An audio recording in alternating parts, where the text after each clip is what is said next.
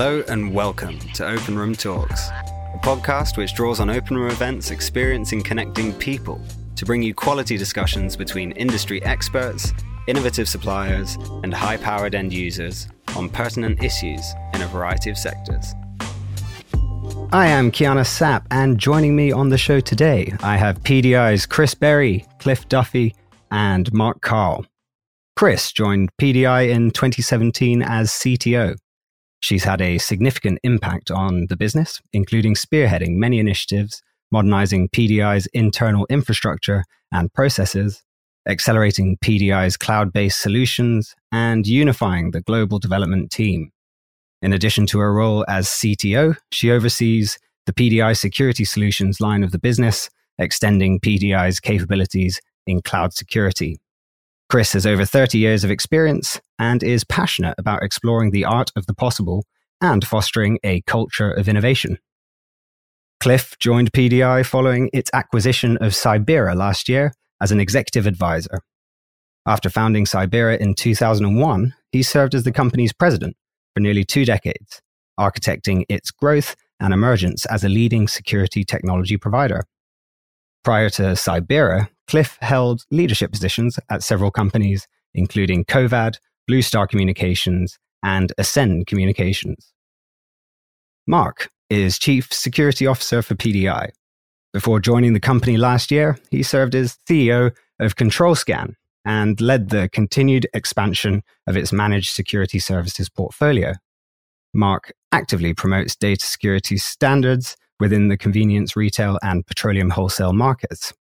He currently serves as vice chairman of the Conexxus Data Security Committee and is also a member of the US Payments Forum's Petroleum Special Interests Group. Thank you all so much for joining me today. It's great to be here. Thank you. Yeah, thanks for having us. Thank you. Great. Well, the theme of today's discussion is centered around maintaining security in the age of rapid digital transformation. Now, pre pandemic, some companies in the convenience and fuel retail sector were already seeking to digitize many of their services.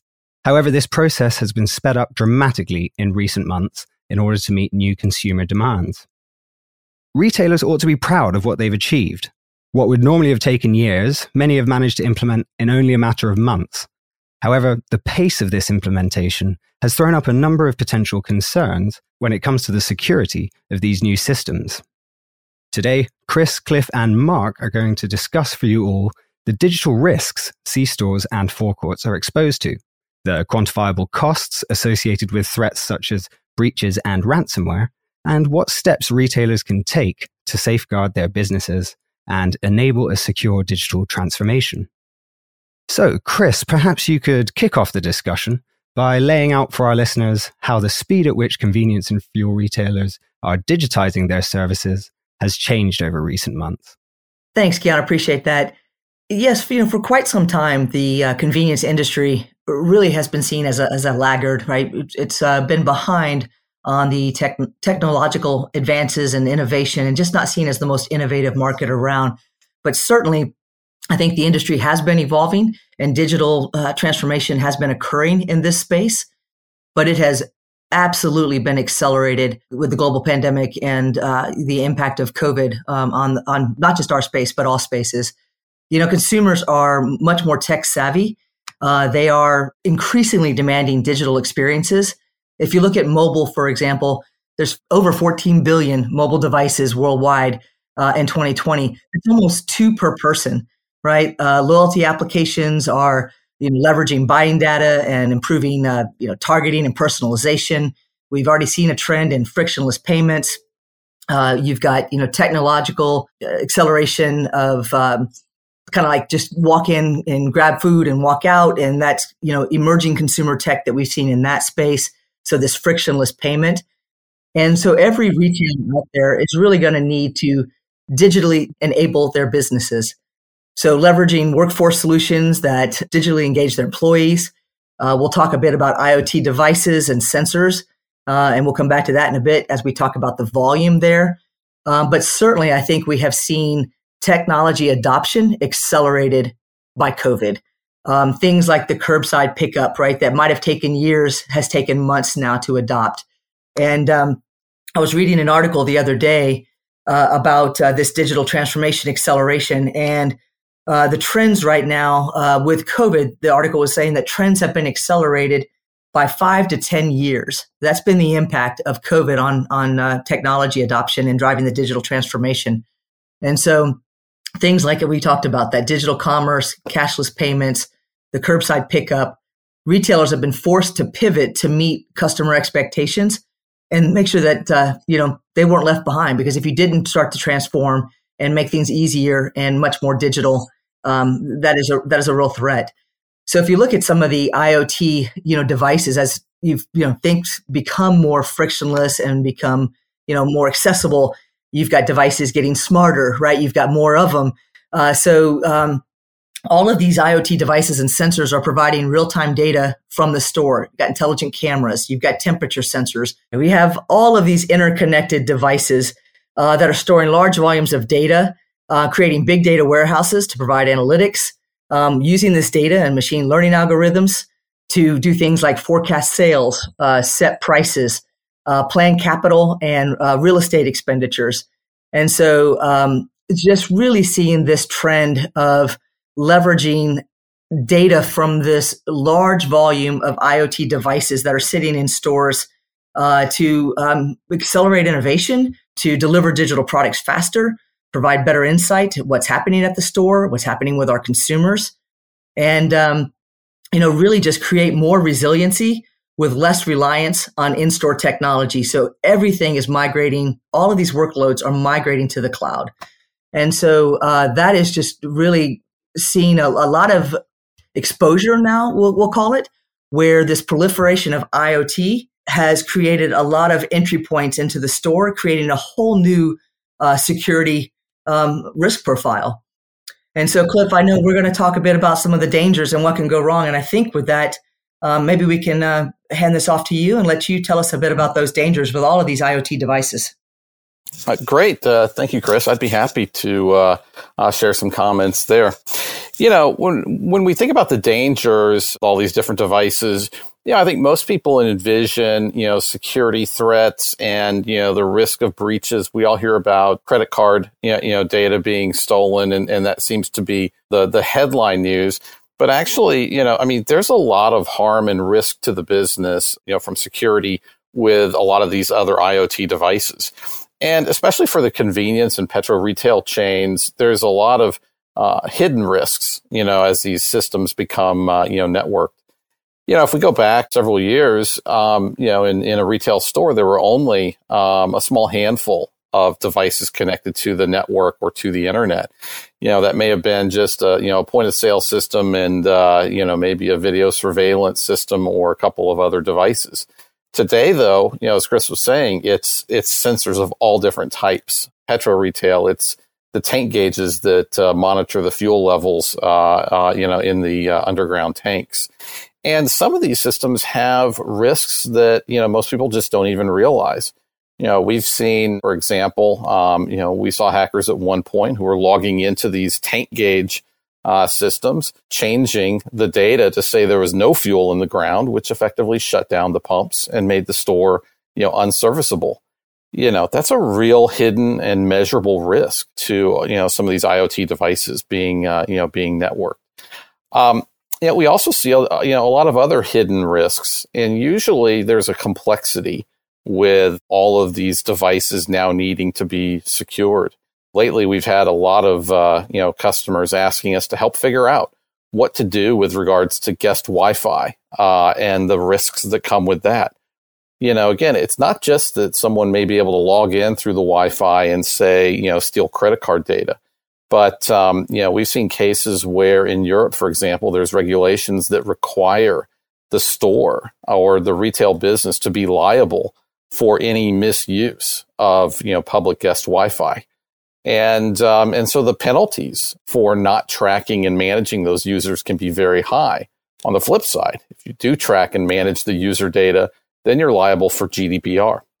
So, how do you navigate all the complexity of this and put the right security practices in place uh, while meeting compliance and protecting from a lot of these hidden risks of uh, of security is is becoming more and more challenging as more and more devices get uh, connected to the internet. Um, so I think you know, I mean, Mark's our uh, you know our chief security officer. He uh, he's the expert in this area, and I think he can give some good insights on what what can uh, you know the CSP and petrol retail chains do to protect uh, from these risks. With that, Mark. Thanks, Cliff. Appreciate that. Uh, Kiana, it's a struggle to uh, to defend against some of the more sophisticated attacks that uh, we're seeing these days. So defending our retail assets, you know, when we when we look at this footprint uh, across the world, um, it's really not enough anymore to really think about preventing attacks and providing defensive measures to keep attackers out, right? And that's kind of how we've traditionally looked at it in years past. It's actually now just as important to make sure you understand when assets have been compromised um, and, and, that you've got the necessary tools to prevent those threats from expanding uh, within your environment. Uh, for example, if you if you entertain uh, some type of ransomware attack at one retail, retail location and you're operating 100, then uh, you want to isolate that to one retail location, make sure you know that threat's there, and make sure it doesn't expand to other retail locations. Or uh, even worse, back to a corporate headquarters uh, or some type of centralized location. Um, and so the reason for this is the threat ha- threat actors have become extremely complex and well organized, and even very well funded. Uh, you know, when people pay ransomware, that goes further to fund uh, some of these attackers and how they attack our assets. Um, and smaller organizations, smaller retailers don't typically have the necessary infrastructure or even talent really to protect those types of environments. And so it's make uh, it's important to make sure you get it done right uh, to be able to transform digitally, but be secure about it. You know, and, and if you don't have those resources, it's important uh, to look for partners that can help you with that. Um, so with the expansion of IoT devices like Cliff was talking about, it's really more important than ever to properly segment retail locations into separate security zones. VLANs is kind of the technical term uh, that we use uh, in a lot of these situations, but zones is something uh, that most people can kind of get their brains wrapped around. So with proper segmentation, you know, security resources can be focused in on zones that carry the most risk for the organization. Um, you know, there's, there's so many threats out there. Uh, if you can segment and you can focus your security efforts on on those zones that have the most risk, and that's really beneficial for the organization. It reduces the amount of resources that you have to have. Um, so it's really important, I think, to focus in on this risk-based uh, type approach. Um, and it works both for security and for the regulatory compliance that you uh, that you have to meet uh, as a retailer. For example, you might gauge the risk of a segment or a zone handling payment card data as higher risk than others. Uh, when you look at the business costs and the reputational risk associated with losing card data, uh, it's very important to keep a close eye on what's going on uh, in those payment zones. And in addition to securing against our own risks, you know, we've got governments now that are putting more scrutiny on how we handle consumer data and where we store it and where we transmit it. You know, there's a lot of fines associated with some of these regulatory requirements, uh, GDPR being one. Uh, a few states here in the U.S. Uh, have their own uh, requirements now, and the fines are very lofty. And so, when you look at things that this pandemic has kind of pushed forward, um, mobile payments, contactless payments, some of these things that retailers now are, are rolling out at what seems to be light speed. Uh, they're collecting more consumer data, and that data is getting stored. And we want to provide loyalty to those customers so they come back. All of that data uh, that we're storing about those consumers is under continued uh, regulatory scrutiny. And it's important that we protect that data, uh, protect those assets, and understand the risks involved of that data getting loose into the wild uh, in the hands of attackers. Um, and with that, Chris, I'll hand back to you. Great. Thanks, Mark. Appreciate that. And Kiana, I think that's really, you know, the the message that we wanted to bring today is just talking about the the change that we've seen in digital transformation, really the acceleration of that digital transformation due to uh, you know COVID nineteen and our global pandemic, and how that has changed the landscape um, of our of our security needs. Right. Well, thank you so much for that discussion. Would you guys like to talk maybe a little bit about uh, some of the specific product offerings that PDI can offer to retailers, whether it be compliance based or security based itself? We've got a little time, so if you wanted to do that, uh, you're welcome to. No, I think that would be great. You know, Cliff and Mark, uh, you know, given um, some of your expertise in this area, I think I will uh, maybe let you talk a little bit, uh, Cliff, about our network security, and then um, Mark, maybe we can talk a bit about our, our managed detection uh, response uh, service that we offer. Great. Uh, thank you, Chris. The newest, uh, you, know, you, know, PDI, uh, you know, security platform that uh, you know we're deploying is based on what used to be the Cybera technology, you know, that PDI recently acquired. But really, it's a it's a platform that starts with putting an appliance, you, know, on premise. It's a proprietary appliance with the you know proprietary PDI technology, and um, you know, and with that appliance, we were able to provide the segmentation capabilities that Mark mentioned, along with you know a rich you know set of firewall and other threat management capabilities. Um, importantly, though, it's not just an appliance. With our service, it's actually connected to cloud services that provide even more advanced, uh, you know, security protections, and those are hosted in data centers all, uh, you know, all over the world. And so it's it's really that combination of both the appliance plus you know more advanced cloud services, uh, and then also being all managed and delivered as a comprehensive end to end service that's really made it a good fit for uh, you know the, the CSP buyers. And then, Mark, do you want to talk a little bit about some of those cloud uh, security services? Sure. Thanks, Cliff. Appreciate it. So uh, the platform that uh, that Cliff's speaking about Uh, can be isolated all the way down to uh, single applications uh, and isolating those off uh, away from other applications on the network, which is very important in building those zones I was talking about earlier. And so, with our managed detection and response unit, we have a security operations center that uh, monitors the traffic from both the network and we also get down a little deeper into the application side. And so we can deploy endpoint security using machine learning and some artificial intelligence to, to really block attacks uh, on PCs and servers before they before they can happen. And so it's important that you that you take a look at what you're doing for antivirus, anti-malware, and anti-ransomware. Uh, legacy antivirus that looks at signatures uh, typically won't stop a more sophisticated attack. Uh, some of the attacks that we see uh, occurring these days. So those legacy applications uh, and antivirus kind of look at threats that we've known to be out there for some time. What's happening these days is attackers are are really building software specifically for an individual attack, and because of that, traditional antivirus won't detect it. And so you have to have some type of endpoint security that can detect the behavior of what's going on in that environment and on that uh, particular machine in order to stop those types of attacks. So the endpoint security may allow an application to run to a certain point, but then when it tries to access network resources or something that looks a little bit devious, um, it can stop that from actually continuing to occur. And then, of course, the SOC has oversight on that. So um, when they see a threat that's identified uh, as an actual real threat and not a false positive, then they're able to isolate that device away from other assets to prevent the spread uh, of potential attack.